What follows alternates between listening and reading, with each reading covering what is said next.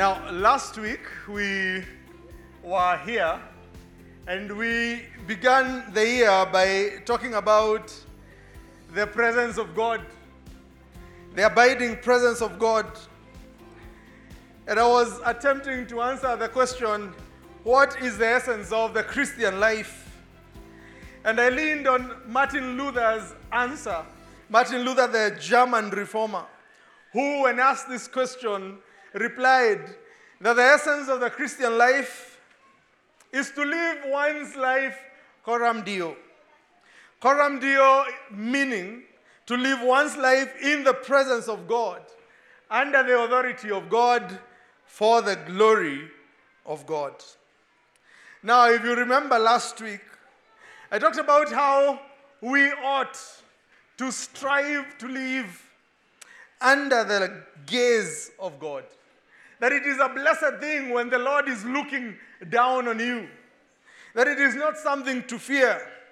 Because God's gaze is able to remove our dis- discouragements from past failures or, or from past hurts. And I talked about how even the anxieties of the future, the fact that God assures us He's there for us, that ought to be comforting for us. Comforting for the believer indeed. Like a son is comforted by the father's presence, not scared away. But for the unbeliever, I said, what a dreadful gaze God's gaze is. As He looks at you, and you know for sure that your evil deeds, your sins are exposed, laid bare before Him. And when judgment comes, because it looms near, you know that you will be expected to give an account. And what a day, a day of dread that will be for you. So flee to God. Flee to God. Because He sees you, and your only refuge is Him.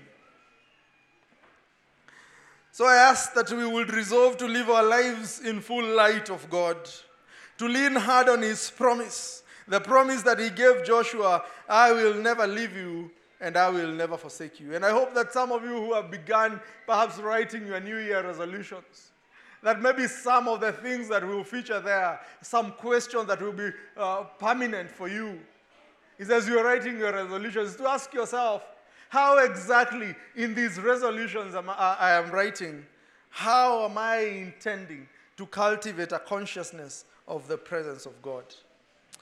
Today, I'd like us to move to the next part of this answer that Martin Luther gave. And the next answer is that in addition to living under the consciousness or cultivating the consciousness of the presence of God, we must endeavor as believers to live our lives in full submission to the authority of God. That on one end we are living indeed conscious of God who sees us and His presence that is with us. But at the same time, cultivating a submission, a submission to the authority of this God. Now, we talk about authority all the time. We know that the government has authority over us, for example. Your payslip perhaps reminds you that too pointedly every end of the month.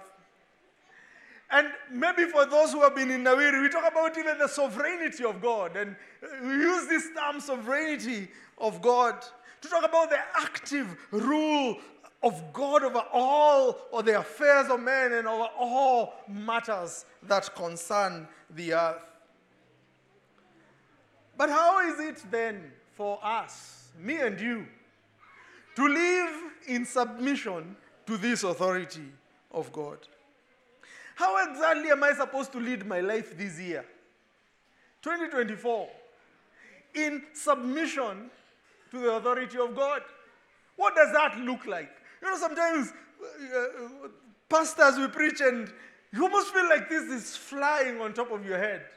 Because, Mathenge, how exactly am I supposed to do this? Tomorrow, as I go to open my business, as I am dealing with Kanjoga, is exactly how does the authority of God come to play in my life or in the business? So, allow me to share these under three subheadings. First, the sovereign authority of God. the sovereign authority of God. Second, the willful submission by man. And third, success and prosperity. Success and prosperity. We'll go back to the book of Joshua, chapter 1, where we began last week. Verse 1 to 9. Joshua 1 1 to 9. This is what the Bible says. After the death of Moses, the servant of the Lord, the Lord said to Joshua, son of Nun, Moses' aide, Moses, my servant, is dead. Now then, you and all these people, get ready to cross the Jordan River into the land I'm about to give you to the Israelites. I will give you every place where you set your foot, as I promised Moses. Your territory will extend from the desert of Lebanon, from the great river, the Euphrates, all the Hittite land to the great sea on the west. No one, I say, no one will be able to stand against you all the days of your life. As I was with Moses, so I will be with you. I will never leave you nor forsake you. Be strong and courageous, because you will lead these people to inherit the land I swore to their forefathers to give them. Be strong and very courageous. Be careful to obey all the law my servant Moses gave you. Do not stand from it to the right or to the left, that it may be well, that you may be successful wherever you go. Do not let this book of the law depart from your mouth. Meditate on it day and night, so that you may be careful to do everything written in it. Then you will be prosperous and successful. Have I not commanded you? Be strong and courageous. Do not be terrified. Do not be discouraged, for the Lord your God will be with you wherever you go. You see, it is interesting to observe that in this text, God comes to the scene. Joshua chapter 1, verse 1. God comes to the scene and he speaks to Joshua. But not at any point do we see Joshua saying a thing. There is no one word that is recorded here that has come from Joshua. Last week I tried to preempt what exactly would be in Joshua's mind, what kind of fears, what kind of discouragements would be plaguing him. But the Bible does not give us any record of what Joshua, did, Joshua said. God comes to the scene, finds Joshua, commands Joshua, tells Joshua his will. Says, Joshua, guess what? My will for you now is that you may rise and go to the land of Canaan across the Jordan. Now, God first here demands from Joshua obedience in action. He is telling him, Arise. Not tomorrow. I say now. Now arise. Tell these guys, get ready. I need you to cross the Jordan. Secondly, I know perhaps you have discouragements, maybe fears, maybe even some hesitation about this move now. The Bible tells us that Jordan, for example, at that time was just flooded. It was the time when Jordan was fully flooded.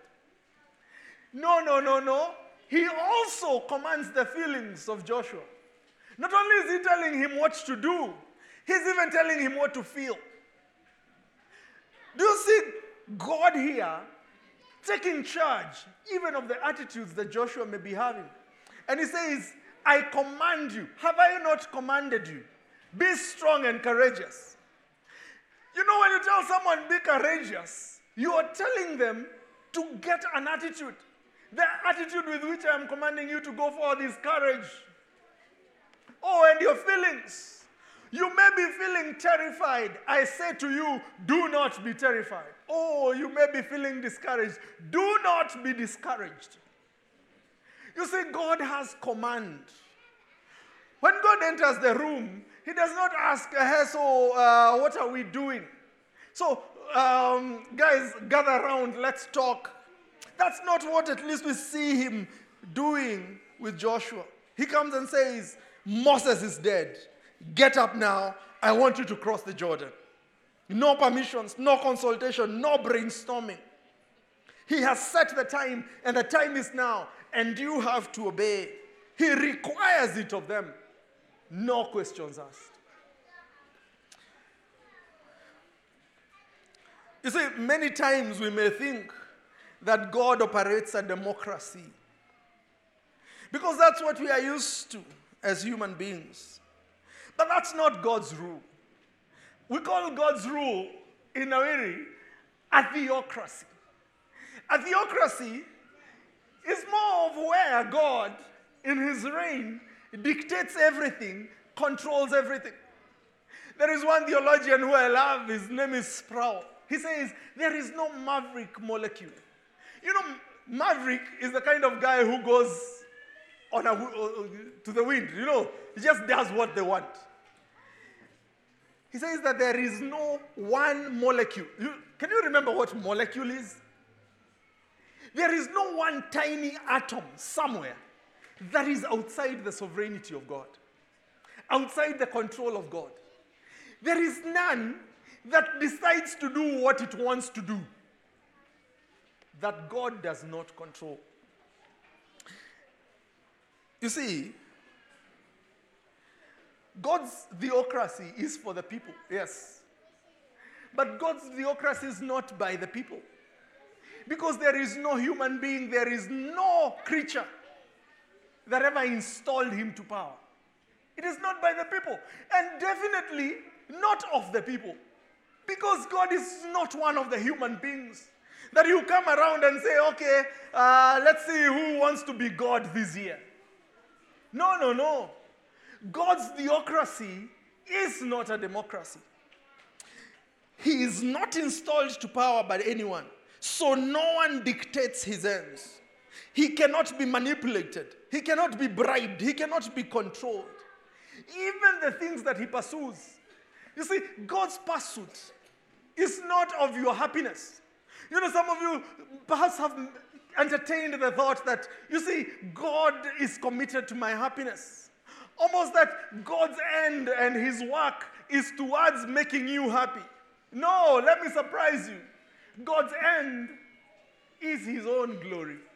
He pursues his own glory. God is the creator, and we are his creatures. We don't stand before him as equals. We don't engage with him as peers. No, we cannot judge him or question any of his deeds. No, no, no. Even the most righteous of us.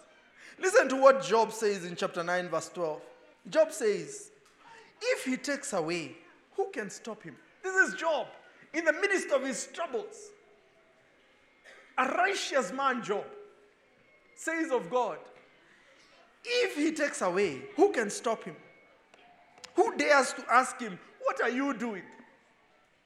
Job has come to this realization of the sovereignty of God. Isaiah, talking of God, says that I am God who declares the end from the beginning. This is chapter 46, verse 10.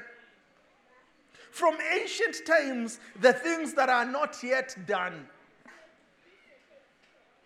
my counsel will stand. I will do my pleasure. Do you see? God is not bound by your will or bound by your likings or your happiness.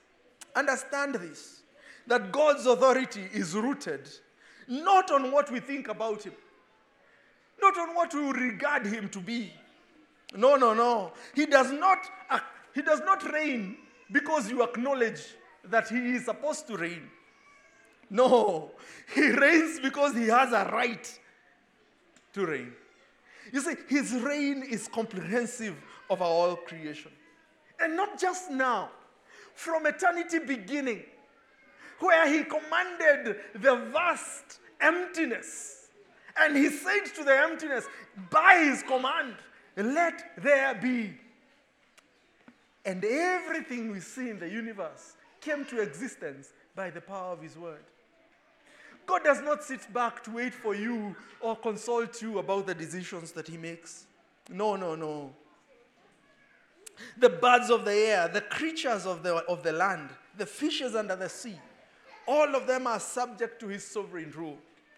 Psalms chapter 90, verse 2 tells us Before the mountains were brought forth, or ever, you have formed the earth. Because from everlasting to everlasting, you are God. Friends, we need to understand the sovereignty of God. It's the foundation on which all of the, the resolutions that you will make this year, or the troubles you will face this year, or the successes that you will face this year must be founded. Without this fundamental truth about the sovereignty of God, many of us will lead lives that are frustrated and amiss because we do not know the God with whom, with whom we are engaging. As for man, it is the breath of the Lord that sustains him. Acts chapter 17, verse 28. What does it tell us? That in him we live, in him we move, in him we have our being. He removes his breath and we are done. He calls us the grass of the field. We are here today, tomorrow we are gone. Jesus himself will ask, okay, so by worrying, who among you can ever add an hour to their lives? Do you realize how weak and frail and dependent you are on God? He is the sovereign one, and you are not.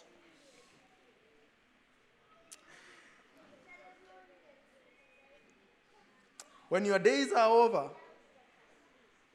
and God comes for you, no one can hinder him. Isaiah chapter 14, verse 27 says, When the Lord has purposed, who can thwart his purposes? When his hand is outstretched, who can turn it back?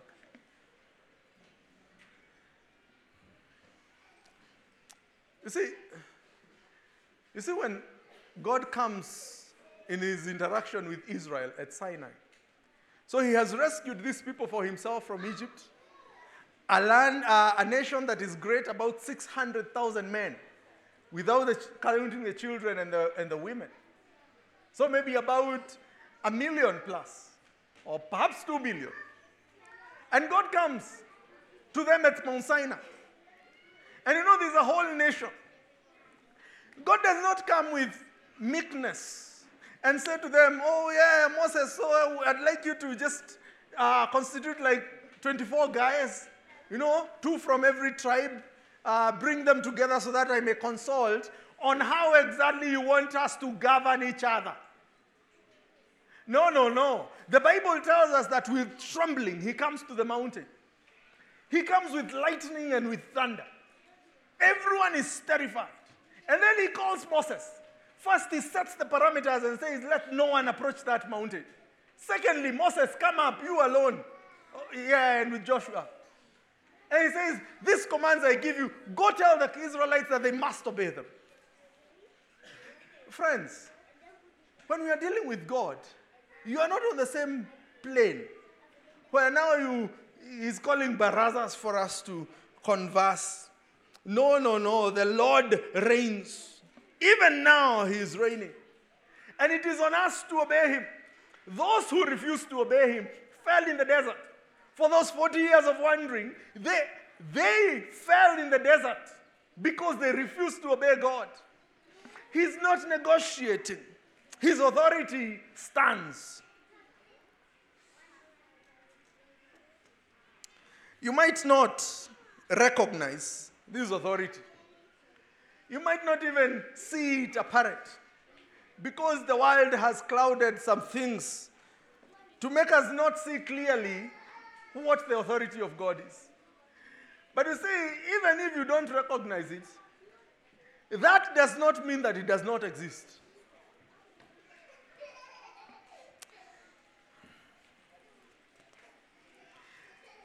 On that day when he shall come again, Christ.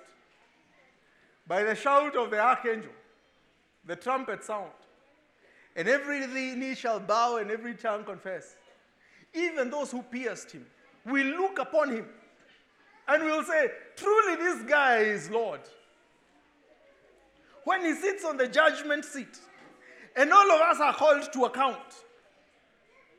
Indeed, truly, then, shall we say, he had the authority. Now, you see, the implications of this are great. First, there's no accepting God's lordship without his sovereignty. There's no accept loving God without accepting his rule and right over your affairs. You see, one of the things that I hear from many congregants here, you know you are the pastor in charge of prayer. I want, I want, I'd like us to just see how after every sermon we can have an altar call. Just juicy, I came with my brother. You know, the someone was so rich, but uh, nilikuwa na hope tu ka altar call ndivyo aokoke, kwa nimekuwa nikimwombea and for sure nilikuwa ninaona ni kama ataokoka hiyo sana, because sometimes the altar call gives us this illusion that we have the power to say yes to Jesus. That it is on us to choose God. And I'm not saying that God has not given us a choice, but sometimes we give ourselves an authority that does not belong to us. To think that perhaps we have this room inside our hearts. And you know the, the verse of Revelation, chapter 3, verse 20. Anyway, when we are coming, Nawiri will debunk that a little. And we say that the Lord is knocking at your door. Yes. He desires that you just open the door and He comes in. And all of us feel, hey, hey, hey, hey, I need to open the door to the Lord. Friends, there is something amiss about that. Because when God needs your soul, He doesn't come knocking at your door. You see, when God has purpose to save you, He doesn't come knocking at your door. The soul belongs to Him, He comes for it. The Bible says that He comes and changes the heart of stone and puts in a heart of flesh. He says that you are dead in your transgressions when He called you. How did any dead in the transgressions guy tell himself, Oh God, I need you? You and I have no, po- have no power to invite God in our hearts unless God Himself is already in our hearts. What we do in an altar call, and we come to God and say, Ah, Jesus, oh, come into my life. He is already inside there. He's the only one who can cause the godly sorrow that you are experiencing. By this time, there is significant work that has already happened in your heart. By the time we are aware of what God has been doing, it's because He's been in there. So you do not give God keys to your heart. God comes and takes the keys when He wants. That's why I ask you to pray earnestly for your siblings that they may be saved. Because He who is the Savior, it's not them who choose the Savior. The Savior comes for them. He comes and rescues us from our death. He comes and snatches us from the jaws of death.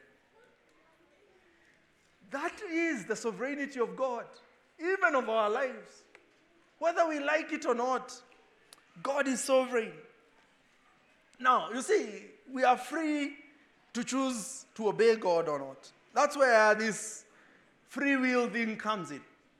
Where you say, Oh, I have the free will, God gave me the free will. Yes, God has given you the free will to obey Him or to disobey Him. Joshua now has a dilemma before him. If it was, will you do what the Lord requires of you or not? God has left you that choice. That's your free will. But be aware that when you choose one way or the other, please also, it's not just the action, but also the consequence of which. For those who choose to disobey, then they choose death, as Moses said, Before you I have laid death and life. And for those who choose to obey and to follow the Lord, they choose life as well. We are dependent on God. We cannot be self rulers. You cannot wake up in the morning and say, "You so I don't want to be ruled by God. You may purport, that you are not being ruled by God. But it is not true. He's still ruling. And you are one of the ones who are subject to his rule. We are sustained by God's power. Thirdly, the implication is that all authority is delegated authority. We hold authority in trust from God. Now, I want to say this carefully because someone earlier asked me, What about Satan? Satan, does he hold authority from God? Has God given authority to Satan as well? No, no, no. Let's not confuse things here. Satan has no authority. Satan has never been given authority by God. Satan is as a dictator or as a, you know, the guys who do a coup d'etat. What did the Bible, what does the Bible say? He said of himself, I will rise above the stars of God. I will set my throne above the throne of God. Satan wanted to usurp the authority of God. God never came and gave Satan the authority and said, Here is the authority, go with it. In fact, even now, Satan has no authority.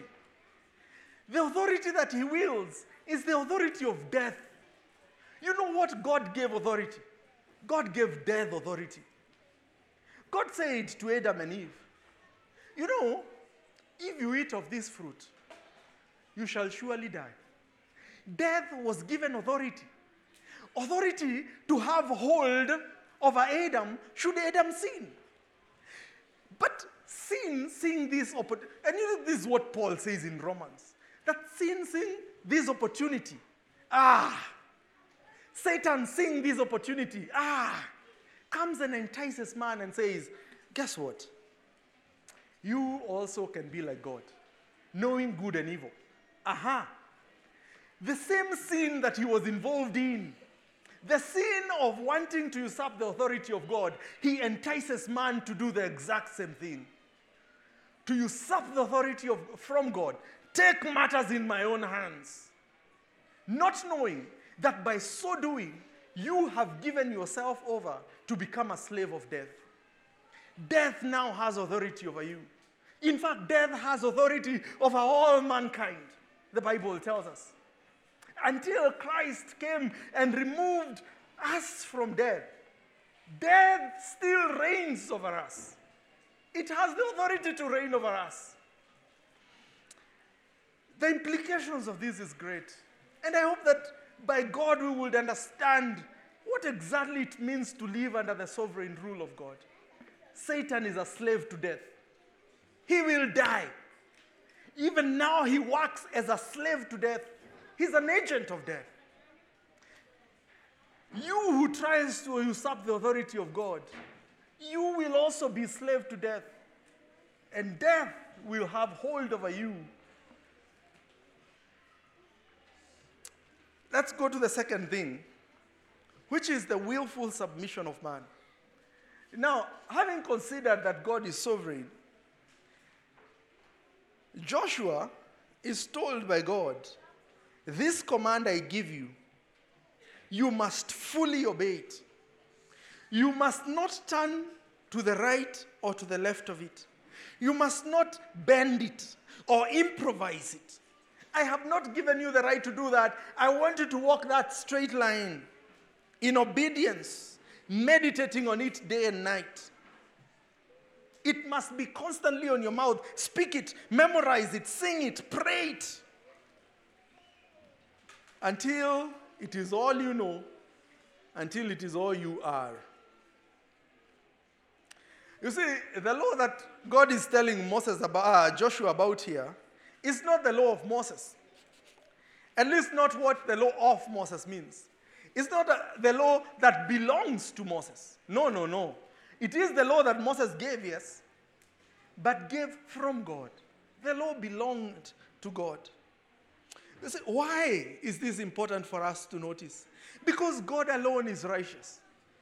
There is no one else who has the right to set the bar or the standard other than God Himself. If there are laws to be followed in this world, those laws must be uh, must be made by God. He is the only one who can set the standard for morality or ethics or justice or compassion or social justice. Only our God, He alone. All other laws that men make, that God allows to stand, that we look at and say, wow, this is right. All those laws are derivative from the law of God. They are derivatives either from the laws of nature that God has set, or the laws of conscience, or the laws that are found in His Word. Go and do your investigation. And any other law that comes out or, or out of what God has already done, if there is a law that is outside the law of God, whether in conscience, in nature, or in His Word, that law is not a just law. You see, that is why this law is worthy of our obedience. Because it is righteous. Because the one who gave it is righteous. The problem is, man is sinful and he craves autonomy. Man hopes to be loosed of the shackles of the law, the restraints of authority. Ah, who wants someone hovering over their head? We all want to be the CEO who dictates how things are going to go, or the chairman of that board. Because what good is it to have 49% of the shares if you can't make the decisions? I want to be the one with the 51%. The decision making, the authority. And we celebrate freedom from authority, don't we? For example, if we shake free from the law of gravity. Think about it. The day the first plane took off, ah, and every human being is looking at that. Yani, we have finally defied the law of gravity. Something is floating on the air and moving and not being brought down immediately. Ah, that is worth celebrating. What about the law of darkness, where God had said that there is night and there is day? Night for resting and days. And then we, we discovered, you know what? Albert Einstein. Kumbe, we can defy the law of darkness and night. The lamp, oh my goodness, look, light. We can work at night.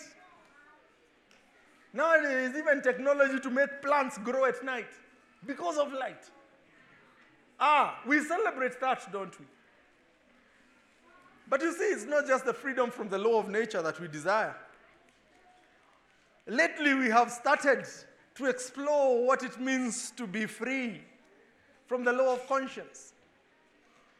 And even if God has placed in us the conscience to tell us that something is evil, oh, no, this gives me, makes me cringe. No, we say, ah, that is just fear that is speaking. You try it. Then we say, I don't think that is right. No, no, no, no, no. Try it. You'll see. Even that which God has put in our conscience, things like identity, things like sexual orientation. You know what sexual orientation you ought to be having. But no, I will shake myself from the, from the bounds of conscience. It will not have a hold on me. I can muscle the energy to do this. And you defy your conscience. You sin against it. Even if God has placed it there as almost an intrinsic uh, measure. You know the way, the way a plane has a, what do we call it? The, the, is it the radar? The one that when you are about to hit a mountain, it tells you pull up. Pull up, pull up, pull up. But you and I, because we want to defy the law of conscience, we say, No, I will not pull up. Conscience. God's law in our hearts. I cannot even say about God's word how often men have desired to be free of the law of God's word. Have you seen marriage, for example? Have you heard about open marriages? To even use marriage and open in the same sentence is defiling the very definition of what marriage is. But no, no, no, no. Man will not be bound by the law of God. I will define marriage as I find fit. This defiance is what Satan did, desiring to usurp the authority of God. You see, even in our best day, the carnal man, he obeys God not out of honor of his inherent authority that he wills. No. He obeys God because perhaps there is some gains to be received. Perhaps there is some punishment to be avoid, avoided. Otherwise, he will most likely defy. This, not, this ought not to be the case for us believers. We should obey God because He owns us. He created us. We belong to Him. This is what it means to call God Jesus Lord. Lord is Master. Lord is, I belong to you. Maybe this word has just lost meaning because of our day. But in those days when someone calls you Lord, you own them. You put a tattoo on them. And they work for you. And, and if they are found somewhere else, like, uh, is it Phil, Phil, Philemon? Uh, uh, Onesimus. He's brought back because he belongs to you, he's your slave. But now, speaking of God as Lord, is just, we don't honor his authority, we don't see as though we belong to him. He created us. He's the one who knows the purpose for Him creating us. We ought to honor Him for that. In addition, God is good. He is good to us. Therefore, His law must be good to us. Is good for us, for our joy, for our fulfillment, for our hope, for our peace. Oh, brothers and sisters, obedience to God is not subjugation, it's not slavery. No, God is not a tyrant. He is a kind and loving and gracious and pure shepherd who says that he tends his sheep with gentle care. How blessed it must be then for us to live under the authority of God, to willfully surrender ourselves to the law, and to delight ourselves in the obedience of God. Psalm 119, David will say, verse 1 to 8. Psalm 119, verse 1 to 8. Blessed are those who, whose ways are, blo- uh, are blameless, who walk according to the law of the Lord. Blessed are they who keep his statutes, who seek him with all their hearts. They do nothing wrong, they walk in his ways. They are, they are, you have laid down precepts that are to be fully obeyed. Oh, that my ways were steadfast in obeying your decrees. Then I would not be put to shame when I consider all your commands. I will praise you with an upright heart. I will learn your righteous laws. I will obey your decrees. Do not utterly forsake me. Do you see, friends, how David praises the obedience to the law of God?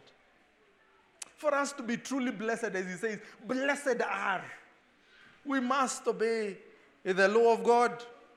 Let us not use our freedom or our free will towards disobedience, to become rebels against Him. No.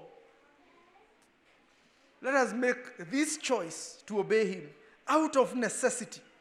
Because we also know the consequences of not obeying.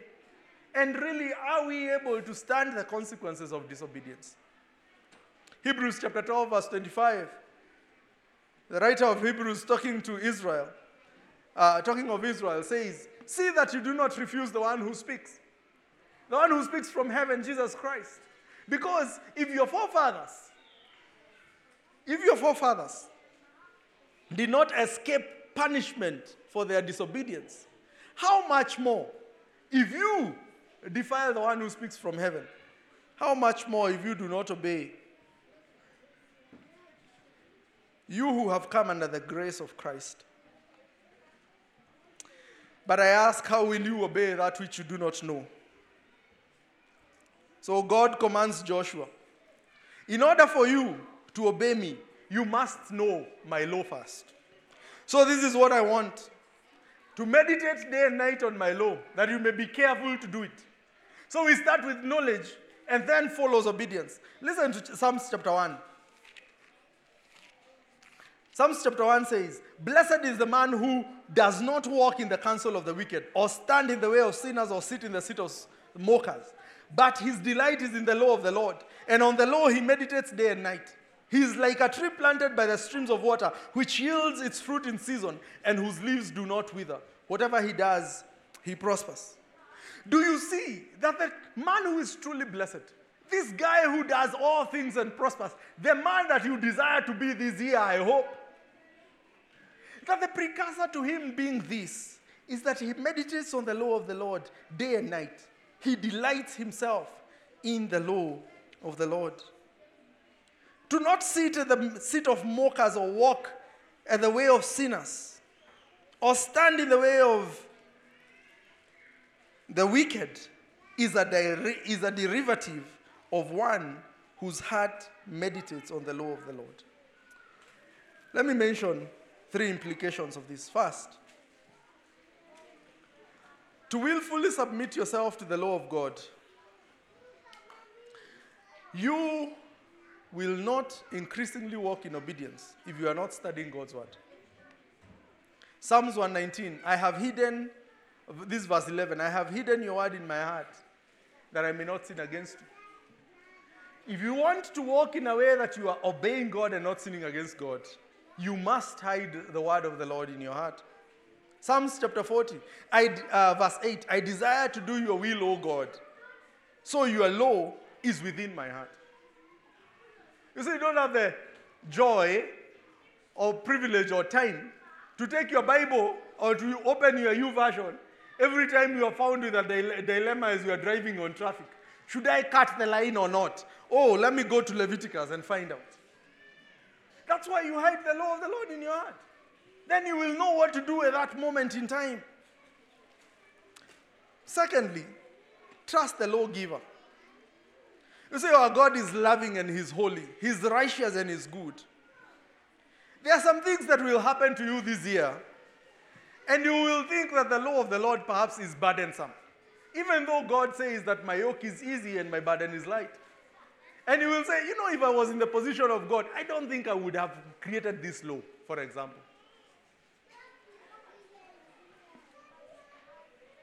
But God is holy and His law is holy too. So we obey even if it doesn't make sense because of what God is. We must trust the lawgiver. Again, God might require you to do some things or to go through some things this year that will look to you as not good. And you're saying, God, this is not good for me. But God says it is good for you. Maybe suffering, maybe sorrow, maybe pain. And you're saying, God, I don't want this. Trust Him. The Bible, we say that all that God ordains is right. He who is righteous if He has ordained something for you or a path for you, then that path is good for you to trust Him. Trust Him with your path this year. Say to Him, wherever you take me, I will go.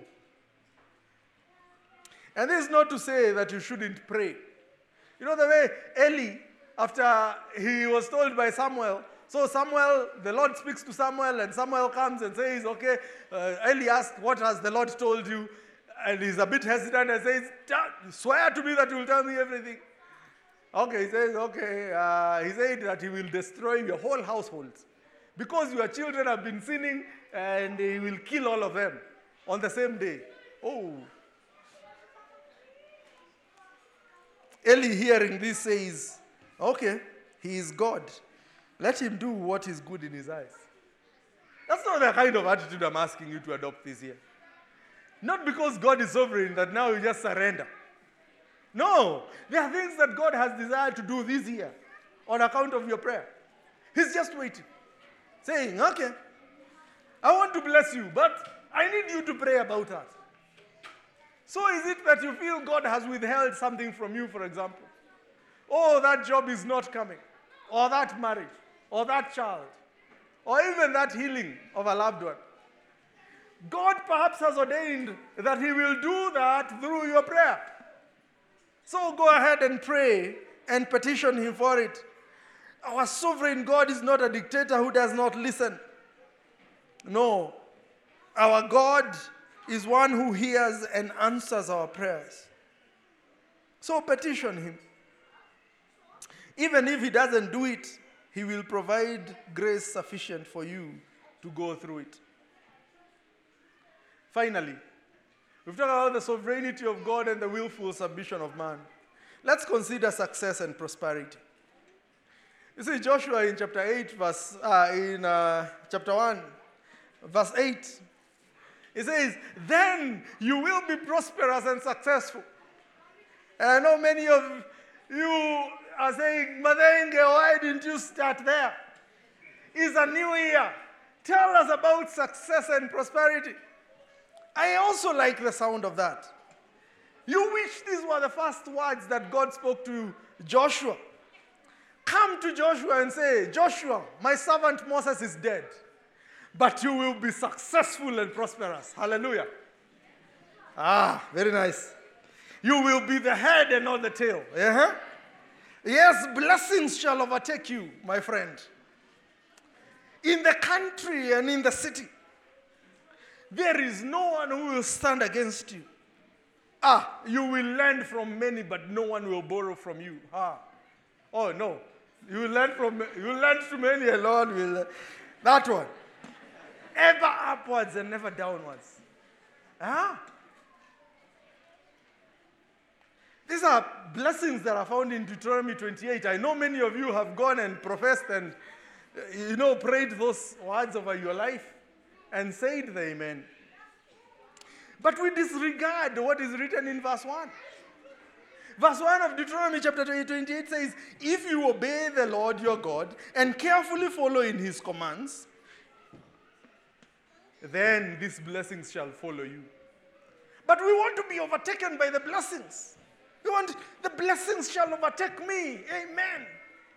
But we disregard the condition here, the requirement that God places here. You almost feel like you want to say, ah, walk quickly through that part. Let's get to the good part. Let, let, let's get to the good stuff. Leave the conditions behind. For that reason, year after year, Kesha after Kesha, beginning of the year, overnight prayer service after overnight prayer service, prophecy after prophecy, with anointing and laying of hands, there is no blessings that will come to you. And you're wondering, what is it? I Hata unahama Reverend hana enough anointing. I need somewhere that a prophet lays the hands on me so that uh, I may get success this year. Blessings continue to overtake you, but you never catch up with them because you have not obeyed the word of the Lord. There is no submission in your heart to the word of the Lord. So there is no blessedness for you. There is no success. There is no prosperity. Psalm chapter 1. This man who is like a tree by the stream of water, the one who bears fruit in season, the one whose leaves do not wither, the one who prospers in all that he does, that man also delights in the, in the word of the Lord. That man also obeys the word of the Lord. That man is submitted to the law of God. Friends, at this point, it is needful for me to define what success is. And our culture has told us that lands and houses and many goods is what amounts to success. But I ask, is it that what God means when He talks about success?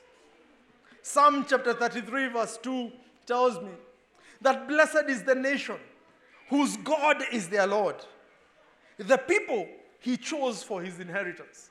Now, this kind of blessedness we are talking about, the one that Joshua is being told you will prosper and you will be successful. Is it the blessedness of accumulation of lands and goods? Is our greatest blessedness the receiving of wealth and riches, or children around our table, or a good marriage with a loving wife, or death in a good old age? Is that what amounts to blessedness? Is that the greatest blessedness? I say to us that yes, these things are to be desired. And yes, they are proof of God's blessedness, but that is not the highest of blessedness. The highest blessedness is a union of man with God. The highest blessedness, I say, is sharing in the deity of Christ, inclusion into the family of God. That is greatest blessedness. It is becoming a people of his inheritance. You see, if we are to define blessedness as the, uh, as the, as the, as the former, which is the wealth, the children, the good marriage, the loving wife, the death and a good old age, the riches. Then Jesus was cast. He lived a cast life. There was nothing to show for him. He had no lands or riches that defined him. He had no marriage or a good wife or nice children around the table. He did not die at a good old age. Perhaps then Maura here is more blessed than Christ. Now that he has children and a wife and some riches, I'm not sure. But, uh, blessedness for us. We must reorient our thinking of what blessedness is this year as we are making our New Year resolutions, as we are pleading with God, God, give me this, give me this, give me that, must we remember that true blessedness, true blessedness is being with God. God Himself is the treasure, not necessarily the things that He gives us. If those gifts are going to rob your affection from God, and they are going, and you are going to love the gifts and not the gift giver, then I pray that He will not give you that kind of success. If that kind of success is going to take you from Him, then you will miss out on the blessedness that He has promised. May He keep them, then those things from you. But if our hearts are tethered to God, that we decide and we resolve this year that there is nothing God is going to give us or take away from us that is going to affect our affection of Him, then you have achieved true blessedness, I say. And the Bible tells us, all these other things shall be added unto us. The, the lands, the riches, the goods will come after our hearts are truly tethered to God. So love God this year. Serve God without fear. Ah, Church of God. Look not to any man to bless you or to speak blessings over you. Trust the Lord knows and He will bless you. You don't need someone to talk to, to bless you. You don't need a man of God to lay hands on you for you to be blessed. Meditate on the word of God day and night. Delight in the law of the Lord. You will be blessed. Jesus, teaching his disciples, talks about a rich fool in a parable who made a bumper harvest and he did the prudent thing that any of us will do. He brought down his small barns and put up bigger barns so that they can fit the harvest. Then he said to himself, Oh, soul, ah, make merry. Just relax. You have many goods laid up for many days. Isn't that what we all desire? That we get to a place where our money works for us? You know? Then we can do the globe trotting that we have always desired and we can, you know, serve the Lord. Yeah? As I enjoy the blessings of the Lord. Hallelujah. But God calls him a fool. He says, You fool. Because he neglects the gift giver. We do not see him saying, Oh, thank you, God, for this bumper harvest. All these goods belong to you anyway. The way David says when he's dedicating the temple. Uh uh-uh. Says, I have laid for myself many goods. And God says, Okay, fool, I will take your life and we will see what will become of all that I have given. Change your understanding of blessedness this year. desire to fellowship with God. Enjoy His good and perfect gifts for you. Delight in His great and precious promises. And as Peter says in 1 Peter chapter 5 verse 6, humble yourself therefore under God's mighty hand. Submit yourself therefore, I say, under God's mighty hand, so that at the proper time He may exalt you. The Lord bless His word and the Lord keep you.